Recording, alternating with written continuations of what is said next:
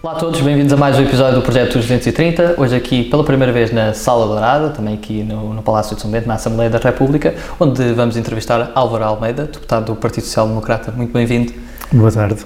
E começamos já por falar da sua terra, que sempre foi o Porto. Como é que foi a sua infância, ainda antes do 25 de Abril? Exatamente, eu nasci ainda antes do 25 de Abril, nasci no Porto, nasci na então Ordem do Terço, Freguesia da Sé, que já não existe, mas desde muito novo, desde os 2 aos 3 anos, que fui viver para lá da circunvalação, portanto nos arredores do Porto, mas tecnicamente em Matosinhos, em São Amédio em Festa, Concelho de Matosinhos, e portanto a minha infância foi uma infância dos subúrbios da cidade do Porto na altura, uma altura em que se podia jogar a bola na rua, porque não havia trânsito e andávamos, ainda era uma zona relativamente arborizada e, portanto, havia muitas árvores para subir e florestas para explorar. Portanto, não foi propriamente citadino, foi assim na transição entre o urbano e o suburbano. E sentiu-se também a transição democrática? Foi algo marcante também na infância? Não senti, não marcou. E qual é que é a zona da cidade do Porto que acha assim mais bonita e que tem mais prazer de passear? A zona da cidade do Porto que eu ia sempre quando estive a viver fora do país e aquela que eu ia mal chegava é a zona da Foz, quer a parte do rio, quer a parte junto ao mar, é a zona que eu acho mais bonita. E quando é que desenvolveu o gosto pela economia? Quando é que desenvolvi o gosto da economia? Eu penso que foi por altura de logo a seguir à Revolução, 76, 77, nos primeiros anos de estudo, não tanto pelo aquilo que eu estudei, porque na altura não se estudava economia, a não ser no 10º ano, penso eu, antes disso não havia nada relativo com a economia, mas porque os problemas económicos eram os problemas que dominavam o país. Foi a primeira intervenção do FMI em Portugal, foi em 76, e portanto terá sido por essa altura, mais ou menos, que eu comecei a achar piada às questões económicas. E a licenciatura e o mestrado são na FEP, na Faculdade de Economia do Porto. O que é que se recorda dessa vida académica da altura? A vida académica é fantástica, na altura era a vida académica, os anos mais divertidos da minha vida foram os anos que eu passei na faculdade, sobretudo na licenciatura, mas também alguma coisa no mestrado, é uma vida que não tem comparação. E depois mal termina o curso, acaba por começar logo a dar aulas? Foi, terminei em 87 a licenciatura e comecei a dar aulas na Faculdade de Economia como assistente, e continuei desde sempre, nunca deixei de dar aulas na Faculdade de Economia até agora. E depois foi estudar para Londres, para a LSE, London School of Economics. Como é que foi esse período e essa mudança de ir para outro país, uma cidade maior que as grandes cidades portuguesas? Como é que foi essa experiência? Também foi muito divertido. Eu fui fazer doutoramento já uns anos depois de ter feito a licenciatura, portanto já não tinha 20 e poucos, tinha 20 e muitos anos. Portanto, já tinha alguma maturidade e fiz a transição muito bem, gostei muito de Londres, tem um estilo de vida muito diferente do que era a cidade do Porto, mas também muito, muito interessante. Eu gostava, uma das coisas que os londrinos têm, que eu tenho pena que não exista no Porto, tanto é aquele hábito de conviver no fim do dia, antes de jantar, beber uma cerveja, é um hábito que eu acho que achei muita piada e que sinto falta disso. E já no final do século foi conselheiro do FMI com um país como o México? Não, fui conselheiro, não, fui economista do FMI, portanto fui recrutado numa missão de recrutamento. O FMI faz missões de recrutamento pelas grandes escolas de economia do mundo, foi lá a London School of Economics, e fui recrutado numa dessas missões, fui selecionado, fiz uma série de provas, isto é um processo complexo, mas acabei por ser selecionado e fui 3 anos, aquilo tem um período inicial que é uma espécie de estágio, que eles chamam Economist Program, que é de iniciação para jovens economistas, E depois passei a economista do fundo. Depois viveu também experiências do México, Venezuela, Arménia, Equador... No FMI acompanhei sobretudo países da América Latina, não exclusivamente, fui à Arménia 2 vezes, mas a maior parte das viagens que fiz foi a países da América Latina.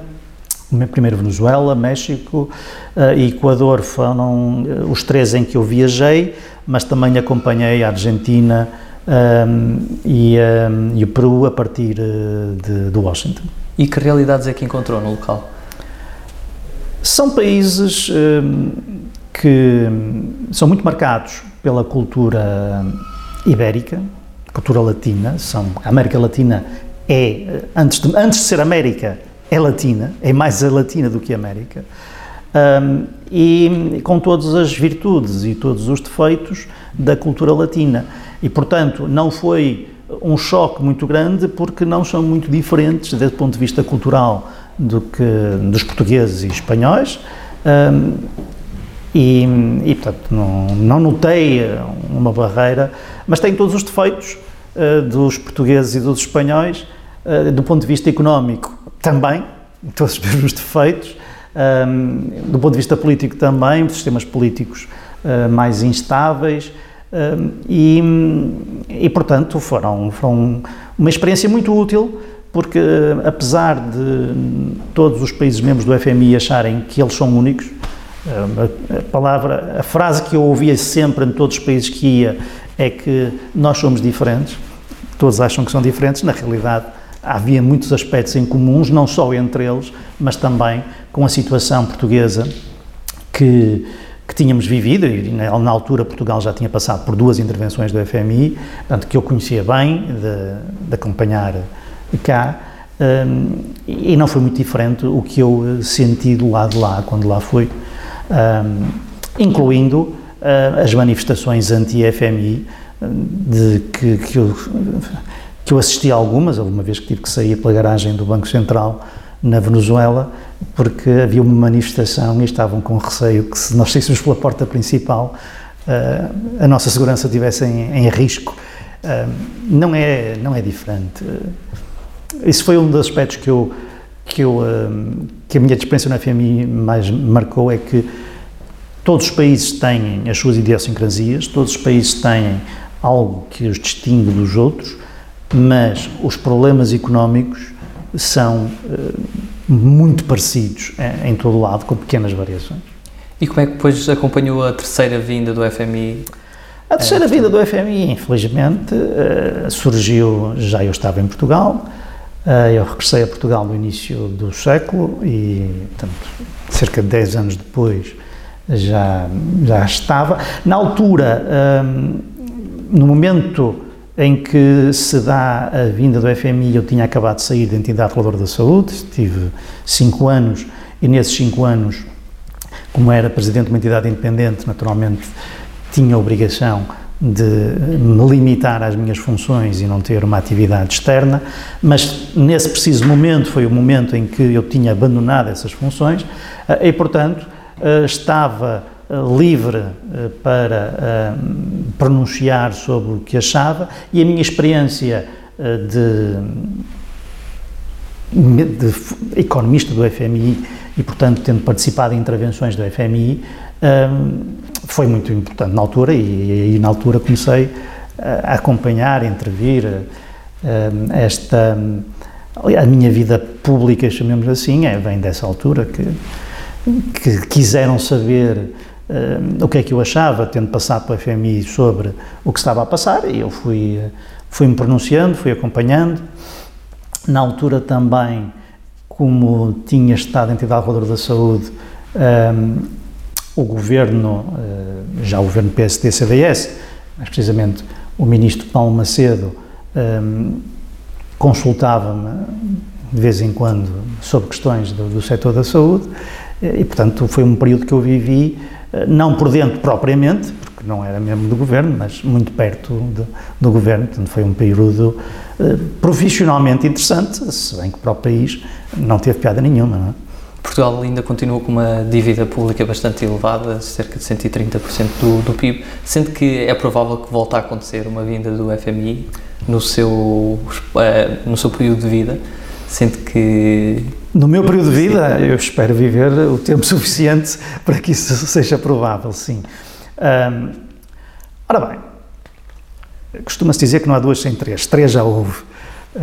A questão é se há três sem quatro. Como eu dizia há pouco, há coisas que eu vi nos países da América Latina, quando estive no FMI, que reconheci de Portugal e da cultura portuguesa, e de facto não é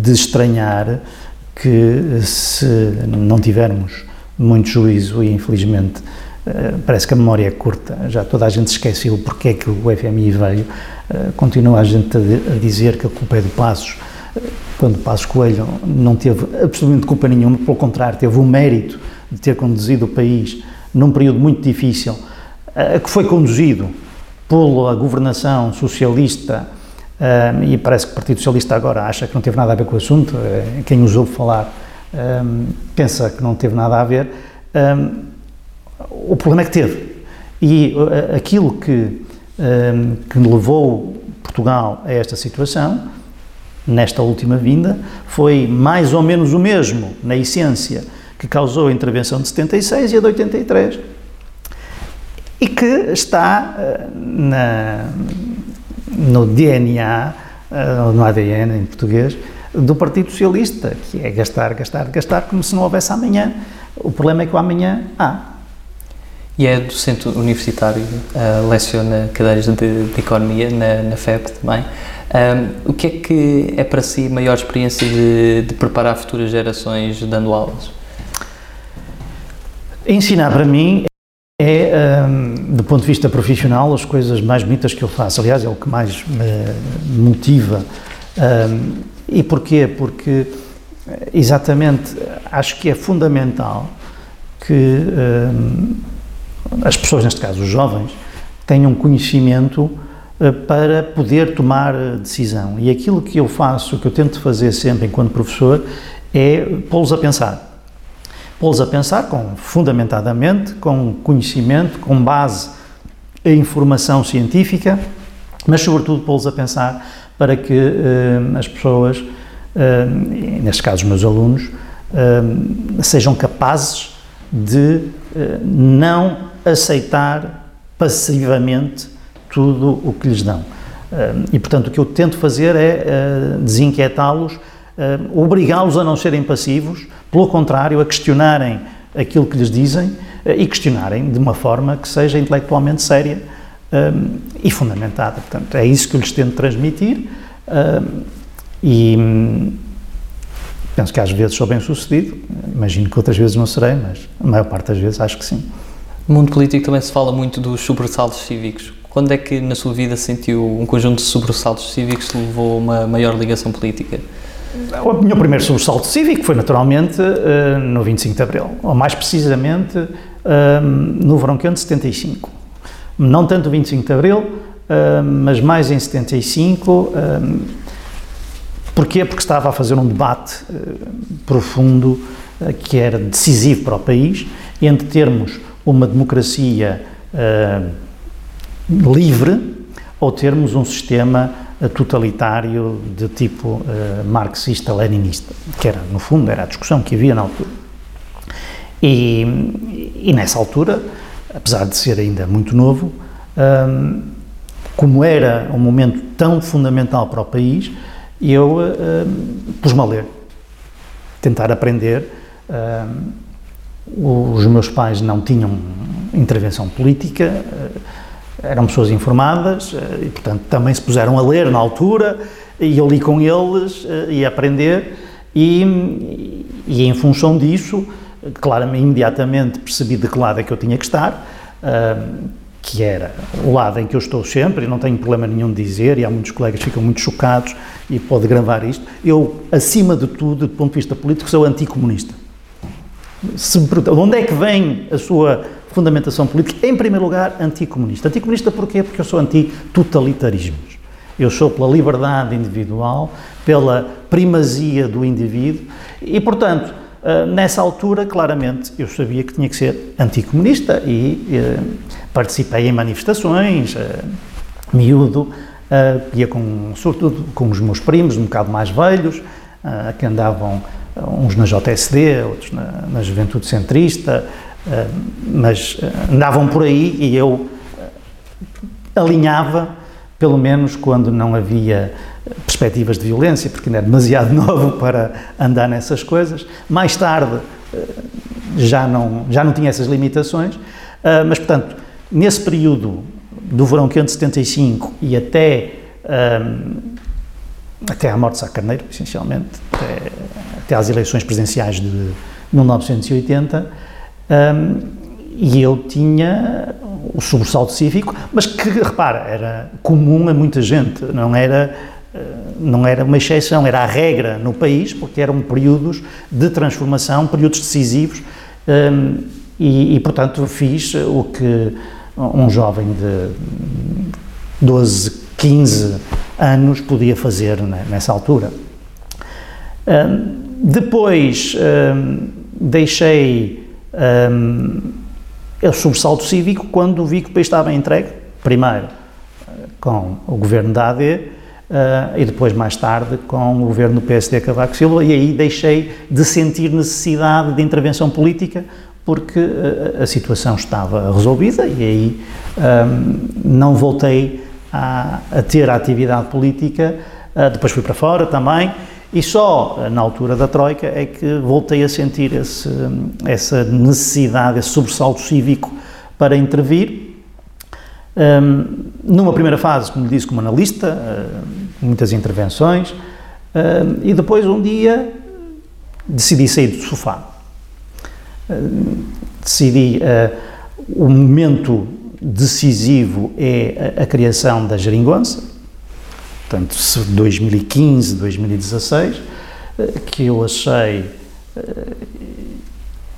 e bem, a experiência demonstra, que ia ser politicamente muito mau para o país, e, portanto, nessa altura disse a um conjunto de amigos, que esses sim tinham atividade política, disse-lhes: olha, eu acho que alguém tem que fazer alguma coisa, não podemos assistir a isto parados, e, portanto, contem comigo para o que quiserem, eu estou disponível para ativamente combater esta solução política que me parece que vai ser desastrosa para o país.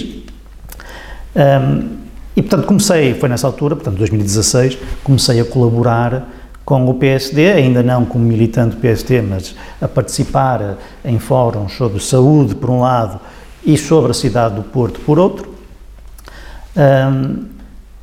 Aceitei ser coordenador do Conselho Estratégico do PSD Cidade do Porto para, no fundo, o objetivo principal era elaborar um programa para a cidade, e trabalhámos nisso, e depois disseram-me: bom, já que fizeste o programa, agora não queres avançar e encabeçar a lista do PSD? E eu aceitei, achei, como disse há pouco, achei que estava na altura de sair do sofá e passar, de sair da bancada, mais do sofá, da bancada. Eu na altura tinha um programa na Rádio Renascença, ou participava no programa na Rádio Renascença todas as semanas, em que eu mandava muitos bitites, mas de fora. E então achei que não... Esses analistas que... Eu não queria ser um daqueles analistas, como há muitos por aí, que dizem que está tudo mal, mas que quando nunca se chegam à frente para fazerem eles melhor. E então eu achava mal e decidi chegar-me à frente e tentar fazer melhor. E candidatei-me à Câmara do Porto. E depois, a partir disto, estava completamente imerso na atividade política e depois candidatei-me também nas listas do PSD à Assembleia da República, e aqui estou.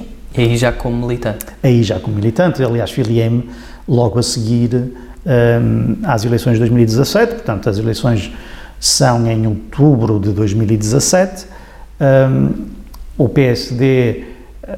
não teve o resultado que gostaria, não ganhou as eleições, e não só não ganhou as eleições, começou a eleger um vereador, e eu achei que, primeiro, o PSD era um partido em que eu me sentia bem, que refletia a minha visão do mundo, e segundo, que o PSD precisava de um militante seu na Câmara do Porto e por essa combinação dessas duas coisas decidi passar a militante, deixar de ser independente, passar a ser militante, logo a seguir às eleições.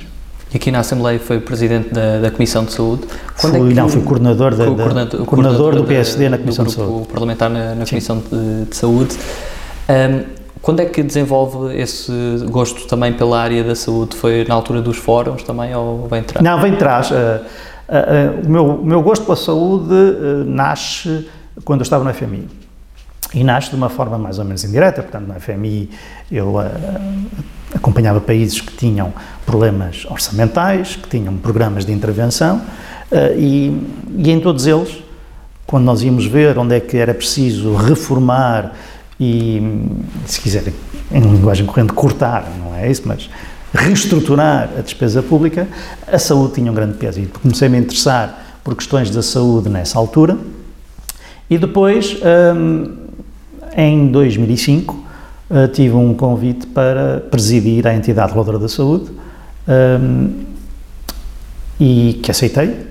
E, portanto, tive 5 anos na Entidade Reguladora da Saúde e, a partir daí, estava completamente dedicado à saúde. Seguimos agora para a segunda parte da nossa entrevista, vamos diretamente para as nossas escolhas e a primeira escolha que lhe proponho é entre humildade e ambição. São precisas as duas coisas, eu não escolho, é preciso ser humilde para reconhecer as suas limitações, mas também ambicionar, porque se não ambicionarmos não vamos a lado nenhum, não saímos do sítio onde estamos, não é? Portanto, eu acho que as duas são fundamentais. Cães ou gatos? Cães, claramente. Nixon ou Reagan? Reagan, sou fã de Ronald Reagan. Gil Vicente ou Camões? Camões, apesar de gostar de Gil Vicente também, mas Camões tem uma aura nacionalista que me atrai. Aulas teóricas ou sessões plenárias? Aulas teóricas, certamente.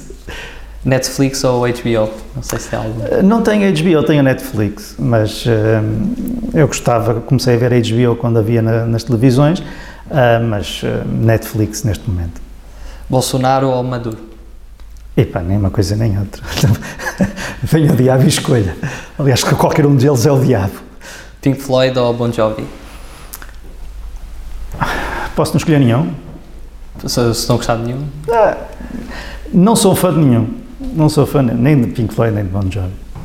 Biden ou Hillary Clinton?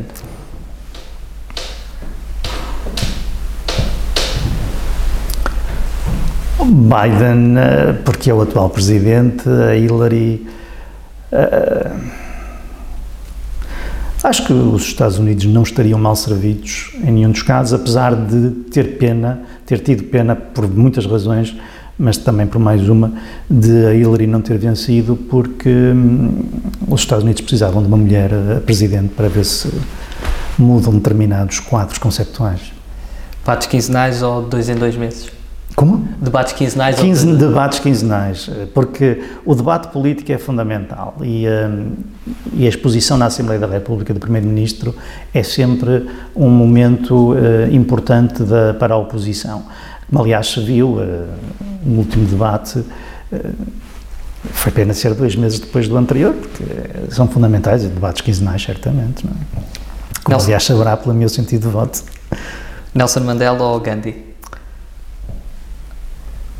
O Gandhi tem aquela virtude de ter demonstrado que a não-violência pode ser uma forma positiva, com resultados, uma forma eficaz de fazer oposição, mas acho que a forma como Nelson Mandela geriu a transição é única e é preciso ser um gênio iluminado para ter feito aquilo que ele fez. Campo ou cidade? Eu sou uma pessoa da cidade. Gosto de ir ao campo, mas sou da cidade. E o que é que tem mais orgulho de ter feito na vida? Os meus 2 filhos. Confiança ou lealdade? São precisas as duas coisas. É preciso confiar nas pessoas, mas as pessoas também têm que ser leais, no sentido de não traírem ninguém. 230 ou 180? Se está a referir ao número de deputados, eu acho que o número de deputados... Os deputados não são demais, são mal aproveitados. Acho que os deputados O Parlamento tem 230 pessoas que podiam dar mais do que dão neste momento. A solução não é reduzir e, portanto, acho que, sem prejuízo de haver necessidade de os deputados contribuírem mais do que fazem neste momento, não são demais. E se tivesse a oportunidade de convidar uma personalidade para almoçar com quem nunca tenha tido essa oportunidade, quem é que seria? Vivo, pode ser morto ou tem que ser vivo? Pode ser os dois, pode dar dois exemplos. Eu gostava de almoçar com o Ronald Reagan, que acho que devia ser um tipo divertidíssimo antes dos problemas de saúde. E vivo? Vivo, quem é que eu gostava de almoçar? Eu gostava de almoçar com muita gente, portanto eu não quero cometer a injustiça de nomear um sem entendimento de outros, mas para poder convencer, eu gostava de almoçar com a Angela Merkel para ver se a convencia a não ir embora. E qual é que seria a primeira pergunta que lhe fazia? A Angela Merkel? Angela Merkel. Tens a certeza que queres sair ou que não queres ficar mais uns anitos? E qual é que seria o prato principal dessa refeição? Um prato para a Angela Merkel. Quer dizer, não vou cometer a maldade de lhe dar bacalhau cozido com batatas à Angela Merkel, mas eu acho que a convidá-la para uma francesinha no Porto. Em algum restaurante especial do Porto? É sempre a discussão de que é a melhor francesinha. A francesinha tem muitos sítios, eu gosto da Cufra, mas não tem que ser aí. E em termos literários, tem assim algo que tenha inspirado mais? Em termos literários, depende. Eu, nos últimos anos, tenho lido muita coisa, sobretudo à volta da economia e da política, e aí, em termos, quem me inspirou foi gente como Hayek, Friedman, essa gente que moldaram a minha forma de pensar quando era mais novo. Do ponto de vista de literatura não profissional ou não política, eu gostava muito de romances policiais, de Sherlock Holmes, Perry Mason, na altura, devorei, li todos. E se quiser português, eu gostava do Eça, porque o Eça retrata uma sociedade que teoricamente é do século XIX, mas não é, é a sociedade portuguesa de hoje e, portanto, a forma como ele conseguiu apanhar essa essência é muito divertido também. E na música? A música, claramente, U2, chutes e pontapés fora em Portugal.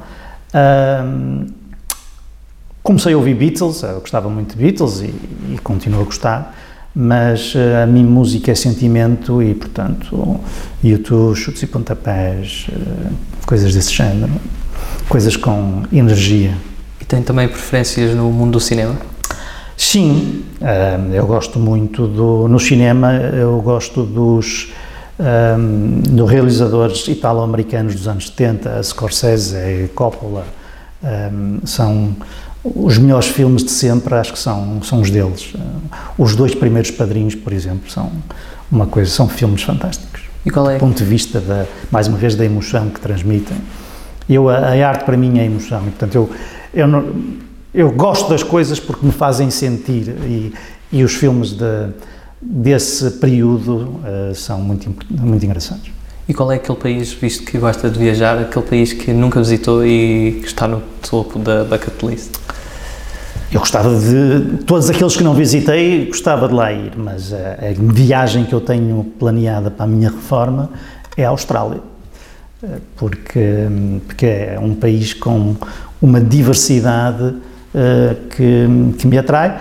Todos os outros que me atraíam, já os vi mais ou menos todos, os grandes, mas dos grandes falta-me a Austrália, eventualmente a Argentina também, nunca lá fui, mas mais a Austrália